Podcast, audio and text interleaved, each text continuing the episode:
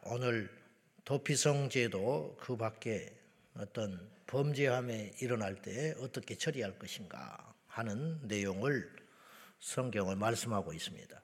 도피성 제도는 지금 새삼스러운 내용이 아니에요. 민수기에 이미 말씀을 어, 하신 바가 있습니다. 이게 반복하는 겁니다.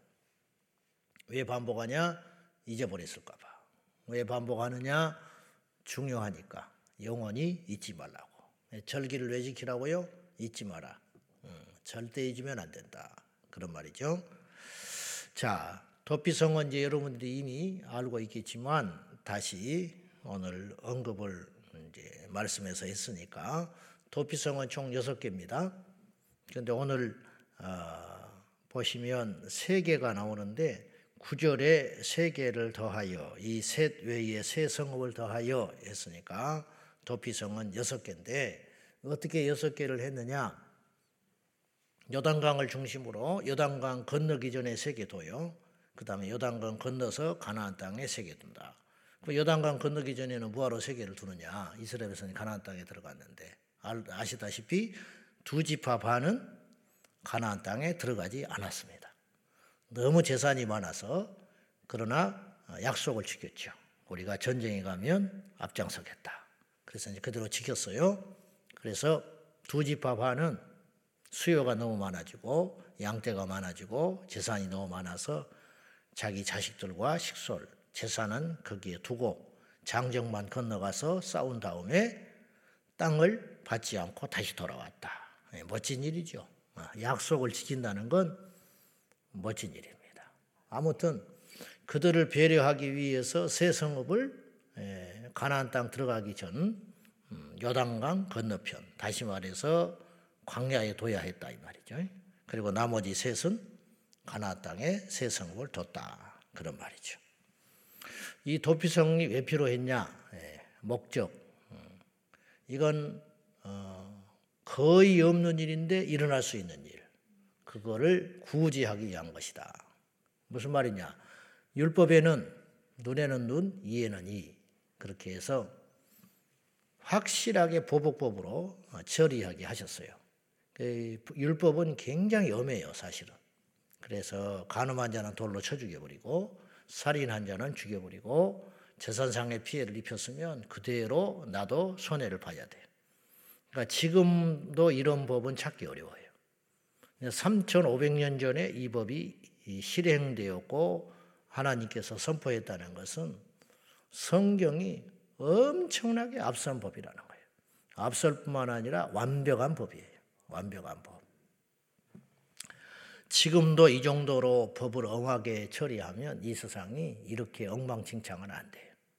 자, 좀 자세히 살펴보면은 이제 세상을 살다 보면 억울한 일을 만난다 이 말이죠. 그 예까지 드러났어요. 모세가 살인을 하려고 해서 살인한 건 아니다. 그러나 살인은 한 것이다. 그러면 이게 이제 사람은 풀 수가 없어요. 사람은. 자, 율법에는 살인한 자는 반드시 죽이라 했어요. 생명을 그렇게 함부로 하냐? 그렇게 잘 생각하면 안 돼요. 그거 뭐냐? 방지하기 위한 법이에요. 법이라는 건 방지하는 게 제일 좋은 거거든요. 그러니까 살인하면 죽여야 돼. 근데 사람이 살다 보면 예기치 않는 살인을 할 수가 있다 이 말이죠. 그건 뭐냐? 오늘 예까지 들었는데 나무를 하러 갔다 이 말이에요. 예? 두 사람이 나무를 하러 갔는데 이렇게 휘둘렀는데 이 도끼가 시원찮아 가지고 날이 빠졌다. 날이 빠졌는데 해필 옆에 있는 동료를 때려버렸다. 그러니까 머리를 맞고 현장에서 죽여버렸네. 죽일 의도가 전혀 없었어요. 자기도 너무너무 힘들어. 자기 가족일 수도 있고 친한 이웃일 수 있잖아요. 근데 이건 어떻게 하냐 이 말 이게 이제 세상에는 풀수 없어요. 근데 하나님은 풀었어요.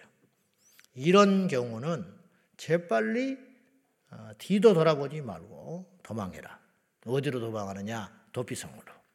만약에 우물쭈물하고 있다가 이 가족에 사람이 나타나면 이 사람은 또 보복을 할 수 있어요. 피해 보복자라고 그러는데 반드시 그를 죽여야 돼. 감옥에 집어넣는 정도가 아니라 이 사람은 너무 억울하다는 거죠. 죽이려고 한 것도 아닌데 그래서 어느 성경에 어, 뭐라고 말씀하셨냐면 도피성으로 향하는 길이 원활해야 돼요. 그래서 그 길을 닦아놓으라고 그랬어. 이 길을 닦아놔서 어디서든지 도피성을 갈 수 있게, 예, 원활히 갈 수 있게. 그러니까 도피성은 다 알고 있어야 돼. 도피성을 모르면 안 돼. 또 알게끔 했고 가는 길이 어떤 길보다 원활한 길이라. 그래서 도피성으로 피하면 그 도피성 책임자 장로는 그거를 받아들일 때 심사해서 정말 그랬는지 받아들여라. 근데 거짓으로 진정 사람을 계획하여 살인해 놓고 도피성으로 피할 수도 있잖아요. 그 사람은 도피성 밖으로 쫓아내는 거예요. 그러면 도피성 밖에는 피해 보복자들이 으르렁거리고 있는 거죠. 그러면 그는 잡아서 자기가 할 일을 하는 것이다. 이게 도피성의 목적이라는 거죠. 하나님이 제일 싫어하는 게 있어요. 무지한 자가 피 흘리는 거예요. 자, 10절 봅시다. 10절 다 같이 시작. 네 하나님. 무지한 흘리지 말라. 이같이 하면 그의 피가 네게로 돌아가지 아니하리라. 하나님이 극히 싫어하는 거예요. 가난한 자를 홀대하면 가난한 자가 하나님께 하소연해요. 그게 이미 우리 신명기서에서 봤어요. 그런 가난한 자는 힘이 없지만 가난한 자가 호소할 때 그 기도를 들으시는 하나님은 무시무시한 분이라. 그래서 그냥 안 둔다.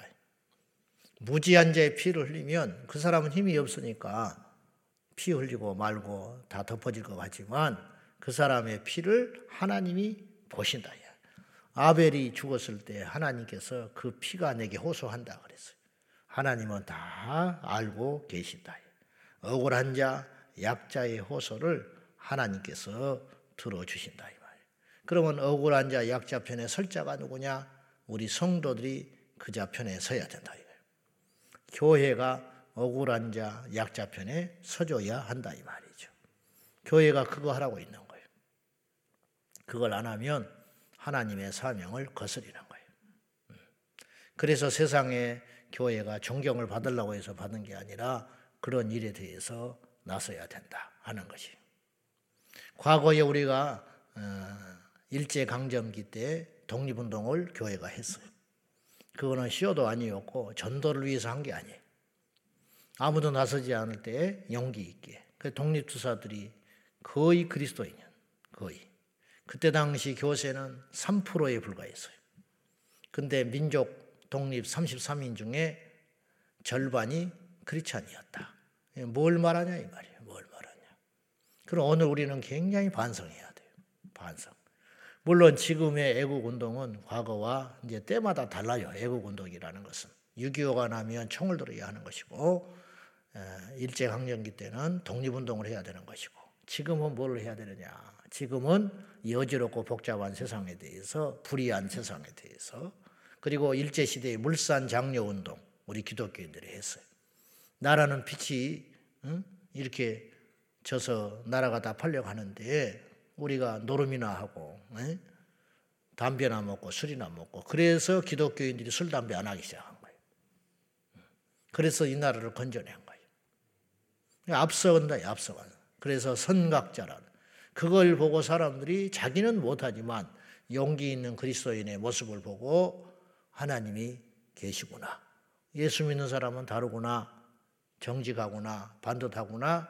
그래서 자기들은 우상숭배하고 꺼리낌이 있지만 서양에서 들어온 기독교에 대해서 꺼리낌이 있었지만 그리스도인에 대해서는 호감을 갖고 교회에 대해서 호감을 가지고 그래서 그것이 에너지가 되어서 6.25 동란 끝나고 엄청나게 한국교회가 부흥했다 이 말. 어느 날부터 배부른 돼지가 돼가지고 이 땅의 교회들은 약자를 돌보지 않고 이기적이게 되고 자기들만의 리그를 만들기 시작했어요. 그래서 세상에 대하여 담벼락을 쳤어요. 주차장도 안 빌려줘요. 주차장도. 평일날은 이웃들이 다 주차를 못해서 난리인데 교회 주차장은 전부 막아놓고 출입금지 시켰어요. 그래놓고 주일날 이웃에 대하여 주차를 하니 세상 사람들이 뭘 하겠냐 이 말이죠. 그러니까 최소한의 양심과 염치도 없는 그런 공동체가 돼버리고 말았다는 거죠. 우리도 할 말이 없어요. 자, 그래서 음, 이 땅에 지금 이 시점에 저는 만약에 우리가 복잡하면 저 주차장 개방합니다. 만약에 우리가 주택가에 있었다면 100% 개방합니다. 근데 이제 우리가 아쉽, 이제 사람들이 아쉽지 않으니까 안 돼서 그렇지. 자, 이 시대에 그러면 성각자는 뭐냐? 깨어있는 교회의 역할은 무엇이냐? 총을 들 수도 없는 것이고, 무슨 정권에 대해서 데모할 수도 없는 것이고, 그건 이제 80년대 지나간 일이고, 우리가 지금 뭘 해야 되냐, 이 말이에요. 지금 이 시대에 우리는 이 세상에 음란과 음행과 악과 악까지 각가지 악법에 대해서 싸워야 한다. 그것이 학생인권조례 폐지하는 것이고 차별금지법 막는 것이고 이단에 대해서 막는 것이고 몰려오는 이슬람에 대해서 막는 일이다. 그것이 바로 애국운동이다 이 말이에요. 다른 것이 아니고 그리고 약자에 대해서 억울한 일에 대해서 그리고 세상의 악한 법들이 제정되려 할 때 모른다면 모르지만 알고 있는 이상은 그냥 있어서는 안 된다 이 말이에요. 법무부에서 이민청 만든다고 난리 법석을 들고 있어요. 여러분 무슨 말인지도 모르죠. 관심도 없죠. 이민청을 만들어서 이민자들을 합법적, 합법적 으로 받아들인다는 거예요. 그렇지 않아도 불법 체류자들이 몰려와서 난리인데 이 나라는 무슬림 국가 돼버리는 거예요. 음. 어떻게 하자는 거예요 지금. 그래서 그거 막아내자고 엄동설안에 정부 청사 앞에 가서 시위하고 1인 시위하는 사람들이 있어요. 그 사람들 우리가 박수 쳐주고 응원해 줘야 되는 거예요. 이 사람들이 이 시대의 성각자다 이 말이에요. 음? 그 사람들한테. 근데 그걸 몰라.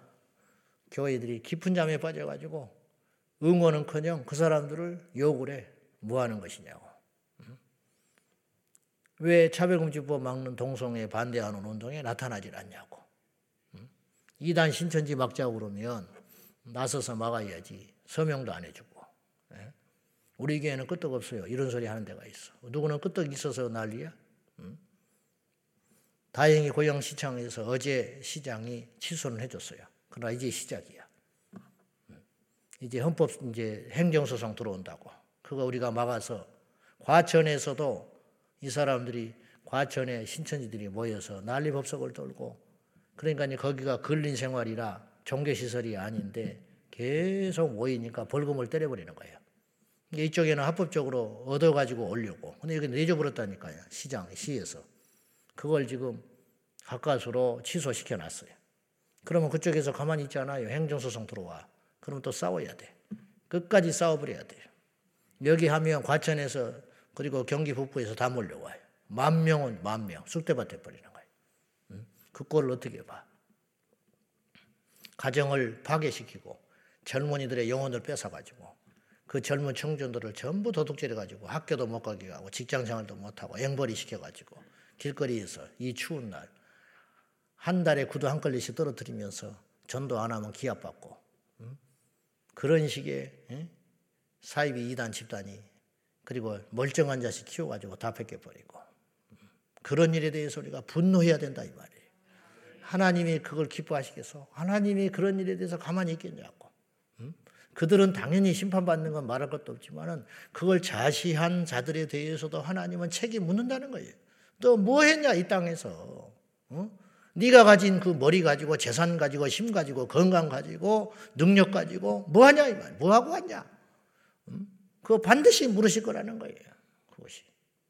교회 개혁만 외치지 말고 할 일을 해라 이 말이에요. 할 일을 해라. 어? 다른 거. 다른 어떤 부수적인 거 하고 지지구리하고 그런 걸 가지고 우리끼리 투닥투닥 하지 말고 밖에 있는 진짜 적에 대해서 싸움을 하고 대항할 줄 알아야지. 쓸데없는 걸 가지고 뭐 우리가 깨어 일어나야 할 줄로 믿습니다. 그래서 도피성에 피할 수 없는 자도 오늘 명시해 놨어요. 의도적인 죄인, 응? 죽이려고 맘먹고 그리고 위장할 수 있다 이거. 나 뭐 억지로 죽이려고 한 거 아니다. 그런 일이 벌어질 때 그들은 긍휼여기지 말고 무지한 피를 흘린 죄를 이스라엘에서 제하라. 그러면 13절에 네게 복이 있으리다 그랬어요. 여러분 살인을 해도 복을 받을 수 있다니까. 싸워도 복을 받아요. 뭐냐? 공의를 위해 싸우면 복을 받는다 이 말이에요. 공의를 위해서. 교회가 악과대에서 싸우면 지저분하지요. 말 듣지요. 손에 피 묻지. 그러나 하나님은 그 교회를 복 주시는 거예요. 하나님은 굳세게 하시고 우리가 이런 것들을 아는 지혜가 있어야 한다 이 말이에요. 도피성은 우리에게 주는 교훈이 굉장히 많습니다. 도피성은 복음이에요, 복음. 여러분, 억울한 살인자에게 도피성이 없었다면 어디 가서 살겠어요? 그렇잖아요? 예, 도피성은 복음이라. 억울, 우리가 평소에는 모르지. 평소에는 이런 것에 연루되지 않는 사람은 도피성의 가치를 모르지. 근데 정작 자기가 그런 일이 딱 만났다. 도피성은요, 어마어마한 복음인 거예요. 그쪽에 가면 살 길이 열려. 살 길이 열려. 이게 이제 보세요. 이 사람이 분명히 누군가를 죽였다. 그러나 억울하다 이 말이에요. 세상에는 이걸 살릴 길이 없는 거예요. 근데 하나님은 살렸어요. 뭘 통해서? 도피성을 통해서. 그리고 그 열려진 길, 그 길을 통해서 죽어라 달려가서 그 도피성에 들어가기만 하면 사는 거예요. 들어가기만 하면 살아. 나가면 죽어. 근데 도피성에 가서 살 자는 무엇이 필요하냐면요. 믿음이 필요해요. 왜 믿음이 필요한지 알아요? 첫째, 그 도피성의 존재에 대한 믿음이 있어야 돼. 즉, 내가 지금 억울하게 어쩔 수 없이 이런 일을 저질렀는데 내가 이대로 있으면 복수자에 의해서 내가 죽게 된다 이 말이에요. 그러면 살 길이 멀고 그 순간에 떠오르니 도피성. 도피성에 들어가기만 하면 산다. 여기에 믿음이 있어야 할 거 아니에요. 두 번째, 그래서 믿으면 반드시 행동이 뒤따라야 되는 거예요. 믿음이. 그쪽에 도피하면 살걸 알아. 그러나 나는 못 가겠어. 응? 힘들어서. 그러면 죽는 거야. 그래야 안 그래요. 도피성에 가면 나는 산다. 그 믿음이 있었죠? 그 믿음은 반드시 뭘 가져온다고요? 행동을 가져온다니까요. 응? 선해야 천국 갑니까? 그런 소리 하면 안 돼. 술, 담배 먹으면 천국 못 갑니까? 그런 소리 하면 안 된다고. 왜냐? 믿음이 들어가면 행동이 변하는데. 응? 어떻게? 그러니까 행동이 없다는 건 결국은 안 믿는다는 거예요. 도피성이 있다는 걸 알아. 가면 산다는 것도 알아. 근데 안 갔어. 그럼 죽었어. 억울합니까? 억울한 게 아니지. 그 사람은 믿지 않은 거지. 음. 이 도피성은 뭘 상징한다고요? 예수 그리스도요. 도피성은 예수 그리스도요. 도피성에 가는 길이 열렸잖아요. 예수님이 내가 생명이라 그러셨고, 예수님이 내가 길이라 하셨고, 예수님이 내가 진리라 하셨어. 진리라는 거 뭐야? 사실이다. 참된 사실. 도피성이 거기 있는 게 사실 아니야. 그쪽으로 길이 열렸잖아요. 그렇잖아요? 그리고 그쪽에 가면 살잖아요. 생명. 예수 그리스도는 길이요, 진리요, 생명이라. 이 도피성은 복음의 예표가 되는 것이에요. 음, 도피성은. 자, 그 다음에 14절에는 경계표를 옮기지 마라. 경계표. 이 뭐냐? 다 자기 구획이 있다 이거예요. 사기꾼을 그냥 두지 마라 이 소리예요. 사기꾼. 사기치는 자. 예. 아주 사기 공화국이야 우리나라는. 음? 보이스 피싱. 음? 경계표 옮기는 사람. 교회 안에도 사기꾼 있고 밖에도 사기꾼 있고 온통 사기꾼 천지라. 음? 남을 속여 재산상의 피해를 입히는 자. 예. 그 반드시 심판하는 거지. 15절 이하에는 이제 요즘으로 말하면 뭐냐면 명예훼손죄, 무고죄, 남의 죄 없는 자를 뒤집어 씌워가지고 죄 있게 만드는 거, 예, 이런 거에 대해서 그냥 두지 말아라. 이런 사람은 어떤 사람이 죄인이 아닌데 그 사람을 괴롭힐 목적으로 그 사람의 재산을 뺏을 목적으로 그 사람을 무고하게 죄 있게 만들어 가지고 고발하는 자 그런 사람에게는 그냥 두지 말고 근데 그걸 위증했어요. 그래서 반드시 율법에는 한 명의 증인은 인정하지 않았어요. 이것도 엄청난 법이에요. 한 명이 증언하면 그거는 50%밖에 안 믿어요. 반드시 두 명 이상의 증인이 있어야 돼. 그래서 두세 증인. 왜냐? 두 명 이상은 입을 맞추기가 쉽지 않아요. 얼마나 놀라운 법입니까? 네. 그래서 두세 명이 똑같은 증언을 하면 그건 효력이 있는 거예요. 근데 이제 그렇게 하다 보면 거의 드러나게 되는 거지요. 어, 말을 맞춰. 말은 맞추기가 어려워요. 거짓말은 드러나게 돼 있어. 두 명이 거짓말을 똑같이 어떤 사안에 대해서 한다는 건 결코 쉬운 일이 아니야. 그러면 그걸 이야기를 들어보면 딱 상식적으로 옳고 그름이 딱 나와버린다는 거예요. 그러면 이 사람이 무고한 죄를 뒤집어 씌워가서 억울하게 만들려고 하는 자에 대해서 반드시 심판해버려라. 이게 굉장히 엄하잖아요. 음? 뭐 남을 죽인 자는 죽여버리고 엄청 엄한 법이에요. 근데 이렇게 함으로 하려고 하는 하나님의 목적이 있어요.